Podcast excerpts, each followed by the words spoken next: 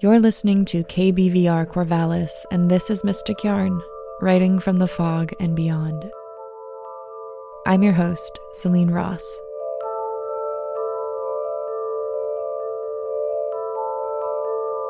Today we have a story by Loretta Velle, a recent graduate from the MFA program at Oregon State. Loretta's story, Xavi, is a colorful and touching exploration of how we remember the dead. Listen as she takes us to a Dia de los Muertos festival in southern Texas. Enjoy. My name is Loretta Velle, and this is my story, Xavi.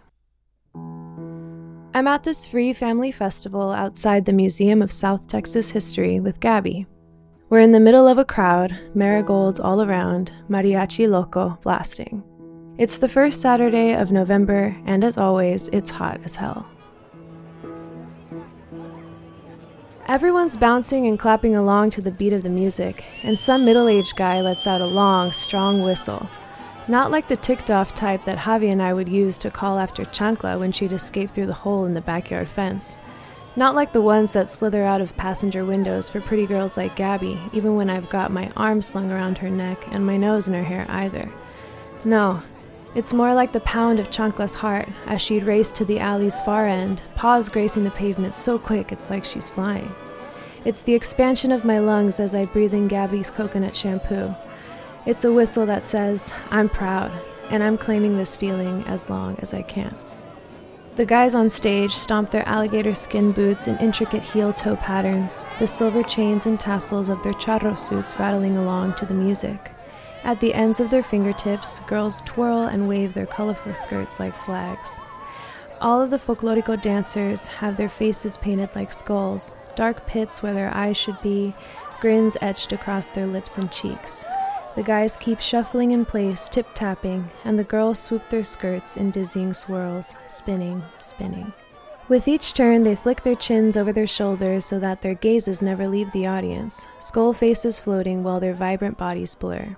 Gabby's got her hands clasped together and pressed close to her heart, moving her shoulders side to side with the music, totally feeling it. Usually I'd be right there with her and everyone else in the crowd, clapping, hollering, but not this time. I can't look at the stage anymore. Instead, I take out my phone and pull up a picture of Xavi, the last picture I ever took of him. It was the start of summer, two years ago, only a few weeks before he died. We just graduated from UTRGV with useless music degrees, and Xavi's parents threw a big barbecue in their backyard to celebrate. His dad must have been busy chatting with guests and plopping fajitas and pico onto paper plates, because I caught Xavi sneaking a beer from the fridge inside the house. We were old enough to drink, but it was his fourth or fifth of the night, which his dad wouldn't have liked. He'd have told Xavi to slow down, and with good reason. Xavi was tall and skinny like me, a total lightweight, and already too drunk to dress his beer with salt and lime.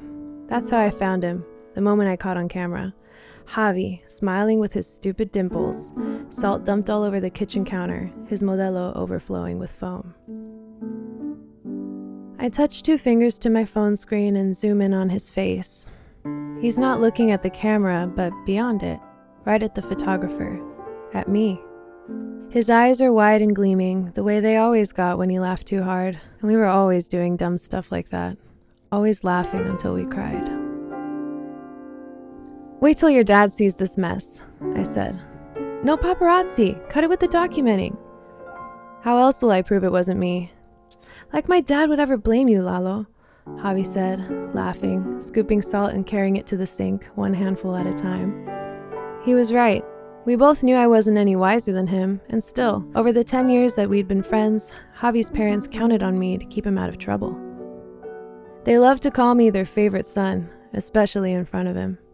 For as long as I could remember, any time we'd leave Xavi's house together, his mom would plant a firm kiss on his cheek, and before sending us both off with the sign of the cross, she'd pat my shoulder like she was trusting me with something neither of us could name. Gabby tugs at my elbow, tells me to look, look. She's pointing at a man on stilts who's making his way through the crowd, playing the trumpet. He's wearing a turquoise and silver charro suit and a massive sombrero to match, and his face is painted black and white like a skull, just like the dancers on stage. He stops playing every now and then to take a breath and smile at the people below. Against the white paint on his skin, his teeth are an off putting yellow. Gabby's all smiles too. She's new to this Tex Mex culture, just having moved here from New Orleans for school. Full ride, a spot on the varsity volleyball team, the whole enchilada. I met her on campus a couple months ago. I never returned the keys to the practice rooms in the music building, and nobody's asked for them, so I still hang around there most mornings before clocking in at Blue Onion. It was one of these mornings at the start of the semester in late August that I spotted her for the first time. Long, dark legs, big hair, wide set eyes. She walked with a little bounce in her step that made her curls bounce too. She looked like she was from another world, and she was the prettiest thing I'd ever seen. The song ends, and the man on stilts holds his trumpet to his chest, waiting like a soldier at attention for the music to strike up again. The dancers shuffle off the stage, and an announcer takes their place. She's in a poofy red gown and a crown of oversized red roses made of crepe paper.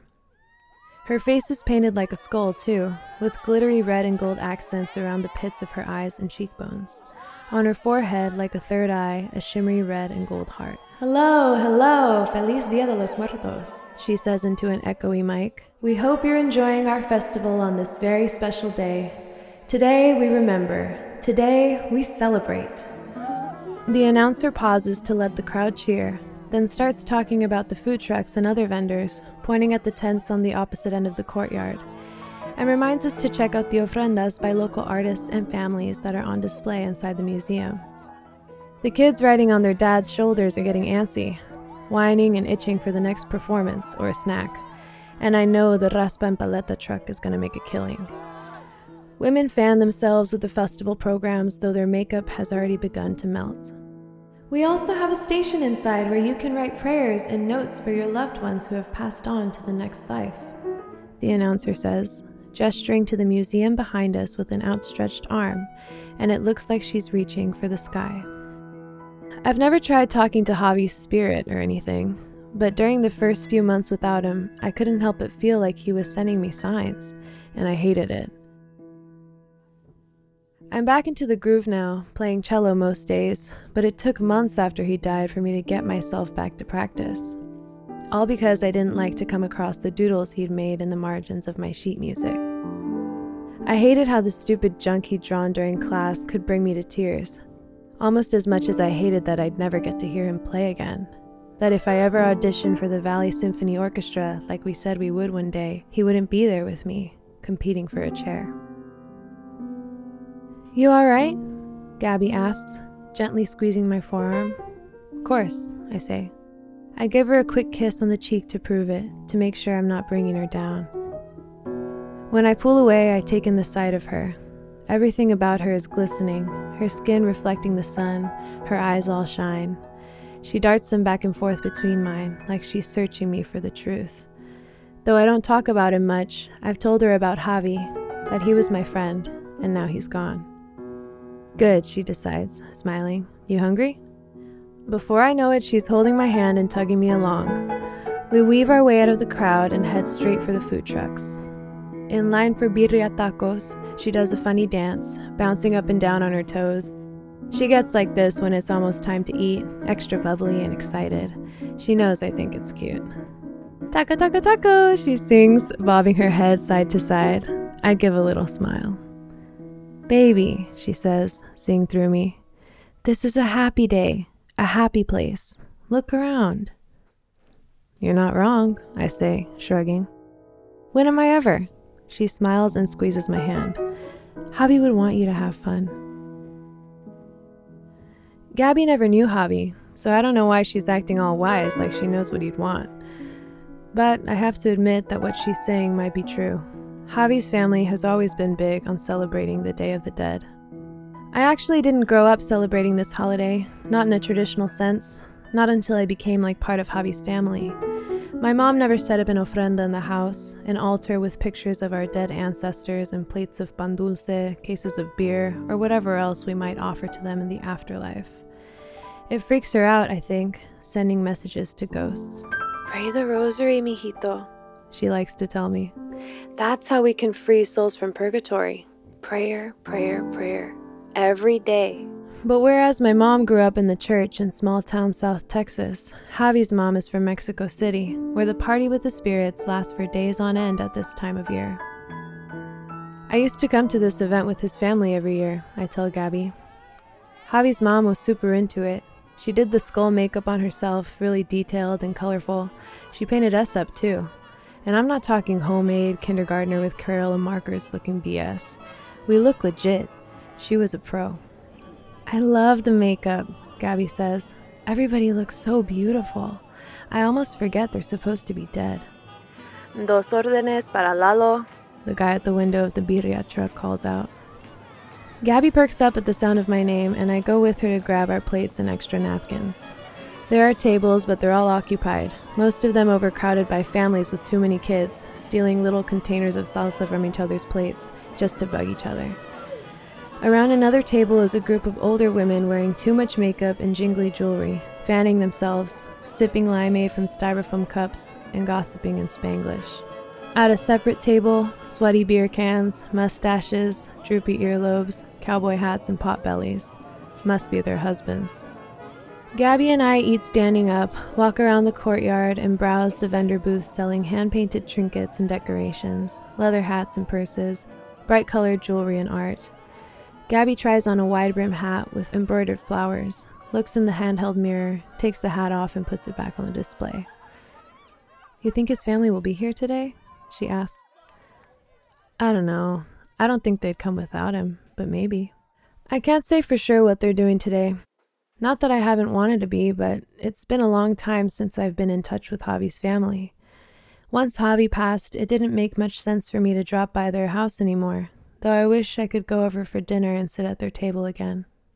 I used to love how lively and wild their place was compared to mine, where it's just my mom and me. But now that Xavi's gone, I imagine the usual sounds of their house Xavi's dad belly laughing at all of his own jokes, his sisters chasing each other, letting out high pitched screams and giggles, his mom yelling at them to cut it out, warning them that they'd better not make her come over there. Hushed now, without him. It's hard for me to picture them falling back into their regular lives, though they probably have by now, just like me. Still, I can't imagine his whole family getting ready for the festival and coming out here to sing and dance and cheer for the dead. I bet they'll do something special in honor of Xavi at home. I wonder which picture of him they've put on their ofrenda, next to the photos of Xavi's bisabuelos, his abuela Silvia, who passed away before he was born, and their mutt Chancla, who died when we were in high school. Chancla passed in the summertime too, like Xavi. Out of nowhere, she'd started limping, and they took her to the vet to find that both her hind legs had basically given out. She was old. Soon she could barely walk, and Xavi had to carry her from her doggy bed to the couch when we wanted to pet her. Before long, his parents decided to put Chancla down, we still came to the festival that year, but I remember his mom cried during the mariachi performance of Amor Eterno. And on the way home, we stopped to buy a huge bag of dog treats for the ofrenda. These are so cute, Gabby says, holding up a pair of earrings. Dangling from the hooks are two pastel pink roses and two tiny skulls. I'll get them for you, I say, pulling out my wallet. Stop, no, I'll get them, she says, fumbling through her purse. She always puts up a fight when I try to buy her anything. Even when she visits me at Blue Onion and I refuse to bring her the bill, she still wants to leave me a tip every time. Part of me loves that about her, although I can't help but wonder if she feels sorry for me, like she wants to help me save up, move out of my mom's, and do something with my life. You're gonna have to be quicker than that, I say, handing the money to the woman running the booth, who gives me an approving wink. Gabby rolls her eyes, but she's smiling. She puts the earrings on right away. Thanks, Lalo, she says. And thanks for bringing me here. I love it. Instead of looking her in the eyes, I find myself staring at one of the skulls hanging from her ears, caught in its empty gaze. It's a little weird, I finally say, but I'm glad you're having a good time. You know what's a little weird? She says, dipping her head and peering up at me so that our eyes meet. How far off you seem right now. Me? Far off? Don't you mean far out? I shoot her a peace sign. Sure. she says, and I can tell she's trying hard not to pry. Even if she did, I wouldn't know what to say, and I think she must figure as much. I wish I didn't have to put it into words and that she'd just get it, but what kind of jerk would I be if I expected that from her, or anyone? Well, what's really weird is that you haven't asked me to dance yet, she says, trying to get me to loosen up. Oh, Gabby, come on, I start to protest, but she's already pulling me toward the middle of the courtyard, now full of couples dancing along to salsa music playing on the loudspeakers. Groups of little kids are holding hands and running around in circles, bumping into each other and toppling over. We find an empty space on the dance floor, and Gabby slings her arms around my neck. I grab her by the waist and try my best to lead, stepping side to side in some lame attempt at basic salsa. Gabby's tossing her head back, laughing, grabbing my hand, and twirling herself under my arm over and over. She doesn't even care how bad I am at this. If Xavi could see me now, he wouldn't believe it. He was better looking than me, so he got more action than I did, but neither of us ever got much. I'll admit it, we were orchestra geeks. Neither of us could have expected to pull a girl like Gabby.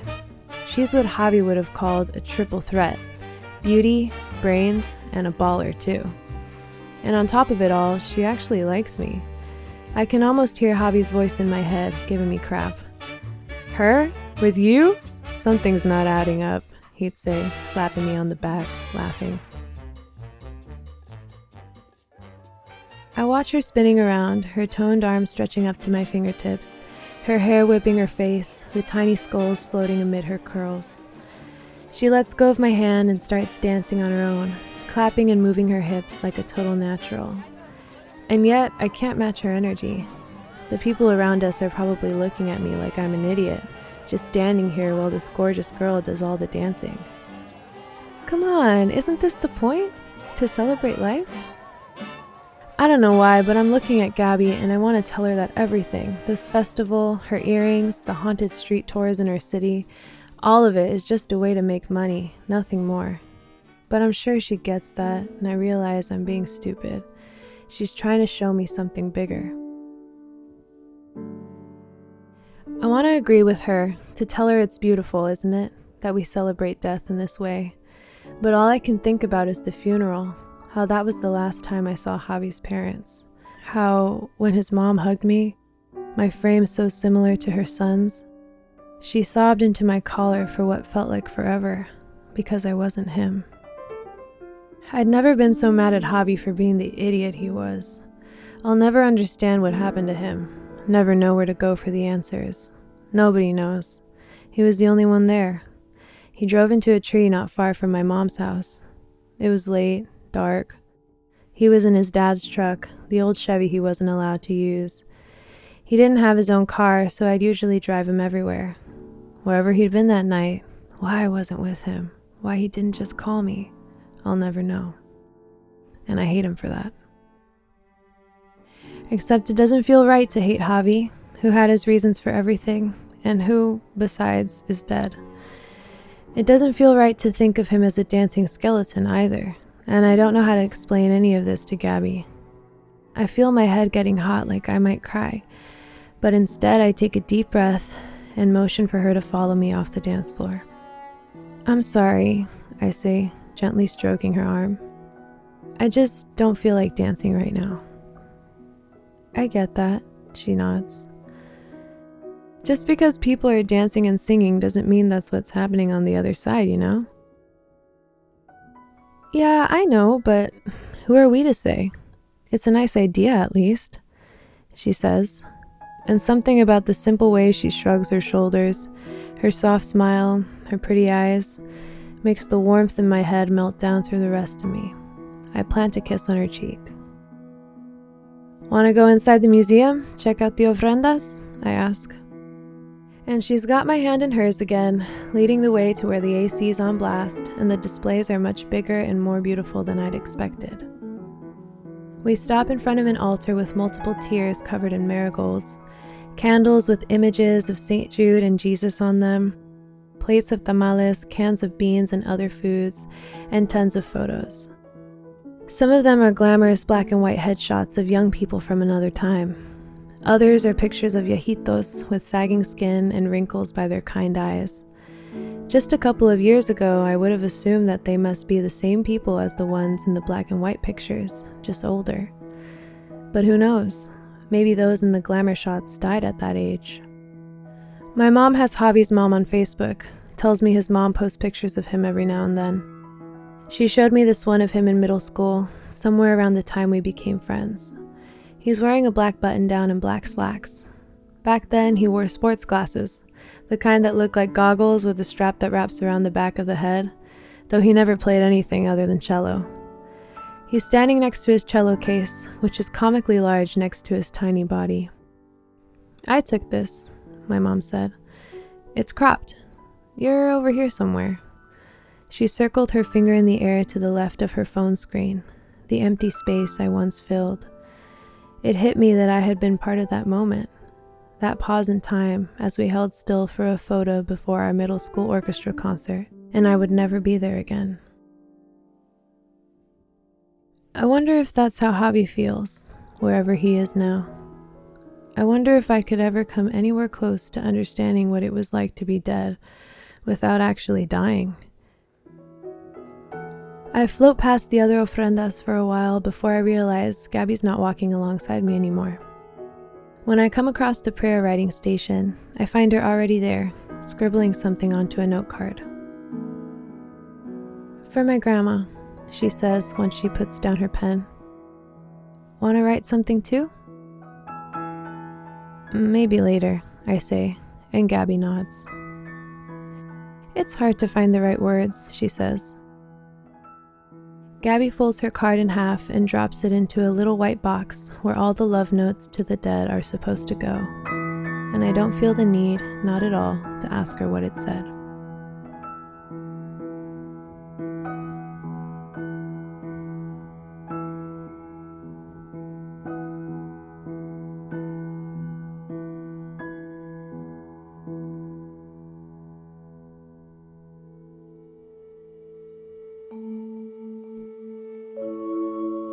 Loretta Velle is a fiction writer from the southern tip of Texas. She lives in Corvallis, Oregon, where she recently earned her MFA in creative writing at Oregon State University.